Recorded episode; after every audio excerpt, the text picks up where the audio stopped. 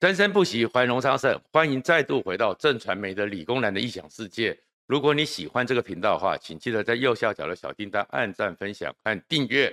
我们当然知道，因为裴洛西这个钢铁阿嬷闪电似的来台湾走了一趟，一定会引起民族主义强盛而玻璃心脆弱的中国无法忍受，所以呢，也在台湾这边发射了几枚飞弹。进行了长期的军演，甚至会长期的在台海中线用军机、军舰不断的骚扰，所以以后够解放军骚扰台湾，不只会在西南的航空识别区，台海中线都会常常有很多事件。当然，台海的情势是紧张多了，而这紧张多的时候呢，会有什么样的变化呢？而美国呢，也在这个时候和西方主流国家认定了。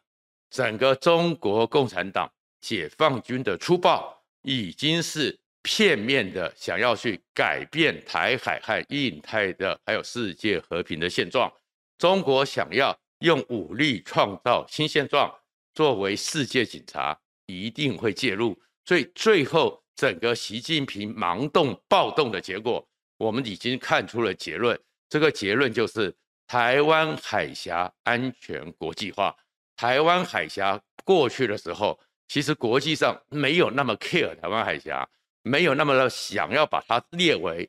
整个世界和平战略地位里面的核心地位，因为习近平的总加速师让他给完成了。可是这里面呢，其实我们就可以回顾说，台湾海峡能够被到全世界这么重视，其实七十年来并不是一开始就如此，中间走的颠颠簸簸。非常的有状况，而且另外从这次军演里面，请大家放心，中国共产党的解放军，美国也看在眼里，日本看在眼里，我们的国军也看在眼里，甚至一般不是国军，但是我们曾经服过兵役，曾经平常对军事、对战略有所兴趣的人都看在眼里，解放军跟他们所宣称的这么强，差了一大截，除了国民党还有一些红统之外。其实大家都知道，真正的就像裴洛西登台之后，中共微博里面一些中国的人讲的，他们玻璃心碎了。你们一直说说美国是纸老虎，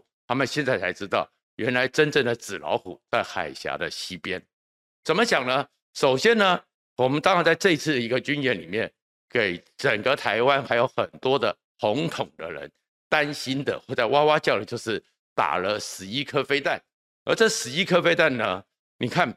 美国真的有吓到吗？日本有吓到吗？台湾的海军有吓到吗？都没有，因为他打的那十一枚飞弹，有五枚其实没有那么精准，没有那么精准的打到了日本冲绳的海域，有一颗直接在冲绳的海经济海域里面。所以，如果说你真的北斗卫星这么的强大，你是不可能打偏的。那打偏的有两个原因，第一个是误差范围其实是很大。我们都知道他们现在打的主要是东风十五，东风十五是弹道飞弹，弹道飞弹都是用很强烈的火箭一推出来之后，像抛物线一样直接的掉下来。可是这样一个弹道呢，坦白讲也是最好防范的。当然，在最后它下降段的时候呢，你要有足够快速，能够非常精准预测它弹道。然后就用一个对撞的方式，比如说爱三，比如说我们的天宫二，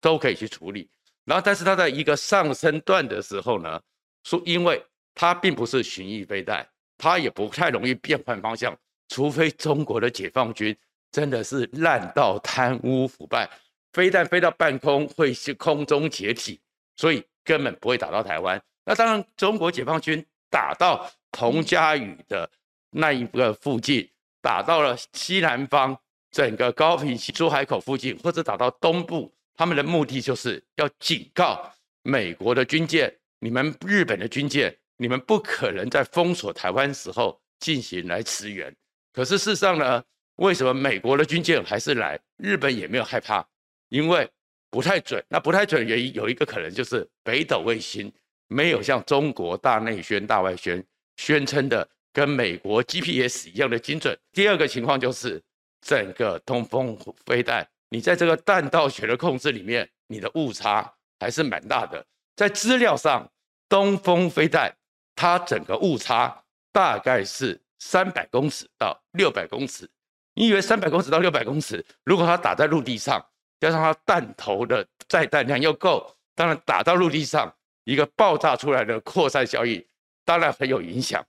但是如果在海面上三百公尺的误差，美国会把它当成是笑话。为什么呢？因为我们知道说，美国最大的船舰目前是雷根号，李米兹的航空母舰，大概是两百七十公尺。你知道三百公尺误差是什么？就是你打下来之后，如果你是真的非常精准，你就应该有能力直接的击中雷根号，然后它就成了。但是如果你的误差是三百公尺，你在半空中的时候，雷根号会走啊，而雷根号的长度就两百七十公尺啊。结果你如果这样一误差，你就是弹沉大海，完全没有作用。所以美国根本不在乎，而且美国呢，早就已经告诉中国说。你的飞弹，美国不怕，所以在七月底的时候，美国知道中国一定会打飞弹，就在夏威夷附近做了一个演习。这个演习叫做太平洋龙。太平洋龙演习是什么？美国的军舰打了一颗飞弹出来之后，立刻教日本、韩国、加拿大、澳洲的军舰怎么样把它给打下来。我们通常知道，一个写论文的人和一个会教人家写出论文、一个会解题的人。他一个会教人家如何解题的人，会教的人，他其实技术更成熟，他的知识更好，所以美国不怕。但是中国呢，在这个过程中呢，中国为什么要做这件事情呢？因为中国想要向全世界，包含日本呢，防卫厅就去分析，他认为他有能力二加七可以让美军不能来，然后就像胡锡进讲的，可以把台湾的军队困在里面，关门打口。为什么叫二加七呢？因为中国从乌克兰战争，还有过去跟西方主流国家交往的一个状况，里面会发现说，西方国家像美国碰到这种突发式的突袭，他们做出决策，做出一个方式，至少要两天，因为他们要经过讨论，要经过国会，要经过各种的辩论，两天以上。然后如果两天以上，那那另外呢，从夏威夷真正足够的兵力。或从日本的横须贺足够的兵力到达台海要七天，所以他们就是这次的军演就是二加七把台湾封锁，然后就平潭岛那边长城火箭扫平台海中线的防卫力量，他们就要千机腾空万船齐发。那问题真的有这么方便吗？所以有时候试验，当然这个东西以中共的解放军能力，它慢慢的确实是有这样的投射能力，但是台湾也有雄二。台湾有雄三，台湾现在有天宫三，而且在征程之中，当然没那么容易。可是如果中国解放军真的把他们的压箱宝全部打出来，所以美国也做了一个演练，认为说打到最后可能会损失惨重，台湾和美国会惨胜。但是惨胜对我们来讲，要灾后重建，要战后重建，战争过程中保卫战过程中的损失，当然我们希望能够避免，就是避免。所以此时此刻，美国就其又开始内部里面又重新去讨论台湾，美国看待台湾是不是应该从战略模糊重新的去思考，是不是要战略清晰？事实上，台湾海峡，美国到底要战略模糊还是战略清晰，并不是这些年来才讨论的一个题目。早在一九四九年。中华人民共和国在北京宣布建国，而蒋介石在台北这边宣布中华民国搬迁到台湾这边以后，美国就一直在讨论这个问题。台湾海峡这个航路重不重要？美国当然知道它重要，因为当时的美国就在一九四四年的年底到一九四五年拿下了雷伊海海战之后，封锁了巴士海峡，封锁了台湾海峡。这一条在整个东北亚和全世界最重要的主流货运航路一被封锁之后，日本就进入了饥饿战争，没有油，没有粮，其实不需要打原子弹，大概撑到如果真的撑到一九五一年，日本也就亡国了。美国当然知道这条航线的重要，可是，在一九四九年那个时候，美国的杜鲁门和那个政府，美国的民主党、共和党进行了激辩。到底需不需要保卫台湾海峡？其实当时呢，最后他们的结论是台湾海峡不具有战略价值。而这样一个台湾海峡不具有战略价值的说法，还写在一九四九年十二月三十号美国国家会议四十八之二号备忘录上。那为什么会写上这个呢？里面呢有两个原因。那时候为什么美国要去争吵台湾海峡？他们其实并不在乎中华民国的存亡绝续，他们讨论是两个。第一个，它是不是真的是一个无可替代、非常敏感的航运要道？第二个问题是，如果这个航运要道被苏联势力拿走，那该怎么办？可是呢，杜鲁门那时候的美国。他们其实是非常有三点因素是非常看不起台湾的。第一个，杜鲁门真的很看不起当时的蒋介石，当时的国民党，他最有名的一句话就是“叉叉叉”，他们一家都是贼。所以杜鲁门会认为说，这么一个政权以以美国民主自由为立国精神来讲，挺下去美国丢脸。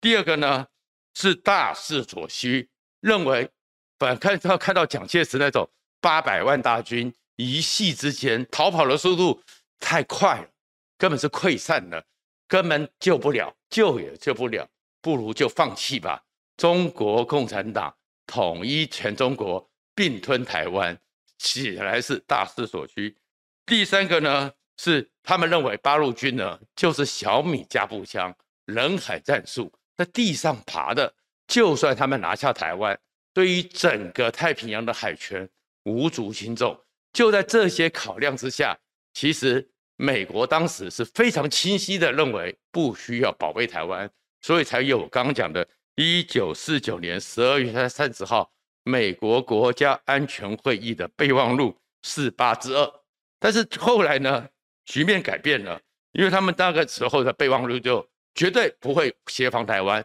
完全排除协助台湾，也完全排除介入台湾海峡。但是，一九五零年的六月，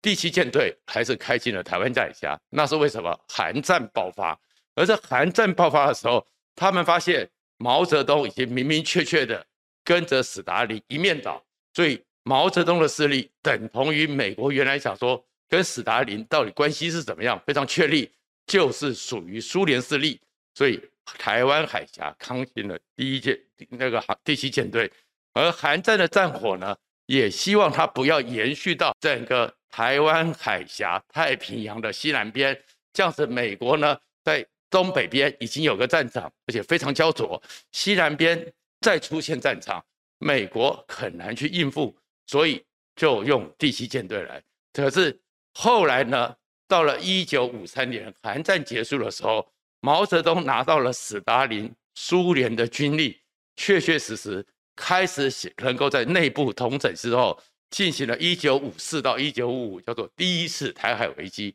毛泽东开始向台湾这边施压，向整个浙江、福建沿海的小岛，国民党原来占有的一一夺下来，甚至于开始炮轰金门、马祖。而这个时候呢，艾森豪上来了。艾森豪是比较强硬的，跟杜鲁门的状况不一样。艾森豪就是冷战的一个缔造者。对，艾森豪上来之后，甚至于在我们的台南基地，在我们的清泉岗基地，还放了核子弹，要用原子弹去炸整个苏联，炸中国，而反而是被蒋介石给挡下来了。所以这叫第一次台海危机。而毛泽东看到，原来你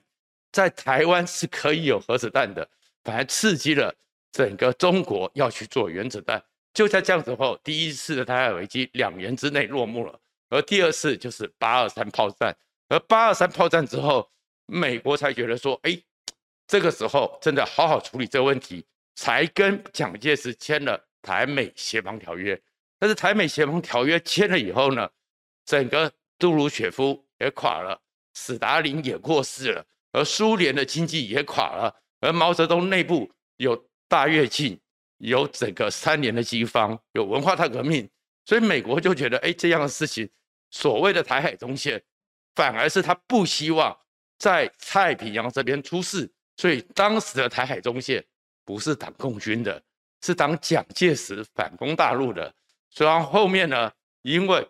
珍宝岛事件，美国看到中国和苏联翻脸了，所以要拉中制的苏，所以呢，第当时的台海中线完全是防止台湾去反攻大陆，所以整个变化里面，台湾在美国的战略思考里面都是整个国际局势的一个变化。直到一九九六年，一九九六年的台海危机，美国其实那时候是害怕的，是惊恐的，因为先前讲的，那么从头到尾都认为解放军就是八路军小米加步枪，在地上爬的，就是人海战术，水准就是跟放大几倍的北韩的军队差不多，竟然有远程投射的能力，虽然不太准，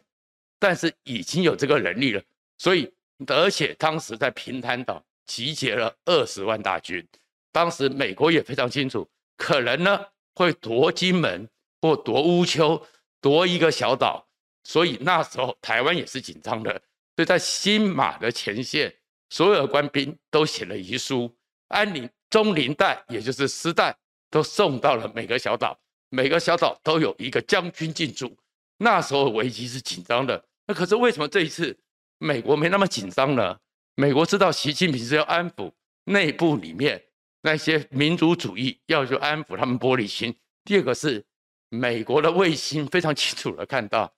整个解放军没有大量集结，没有大量集结之下，当然不会有立刻的突袭。但是这件事情大概目前，所以美国的定调就是是有风险，不至于危机。所以这一次也不会叫做第四度台海危机。不过我们还是要是注意一件事情，就是这个局势之下，整个台海又会慢慢的回到一这当年八二三一直到一九九六之间冲突会比较有。虽然战机船舰，比如说我们现在看到无人机常常骚扰，我们当兵的时候，金马每天晚上都渔船骚扰，情势会紧张。那这样的时候，我们的军费到底够不够？我们到目前为止，军费国防预算一年四千亿，通常还没有编足。我们的弹药够不够？我们的兵员够不够？所以面对这个问题，其实我们要知道，台湾目前是安全的，但是我们保卫的能力是不是足够，还是需要加强的？谢谢大家。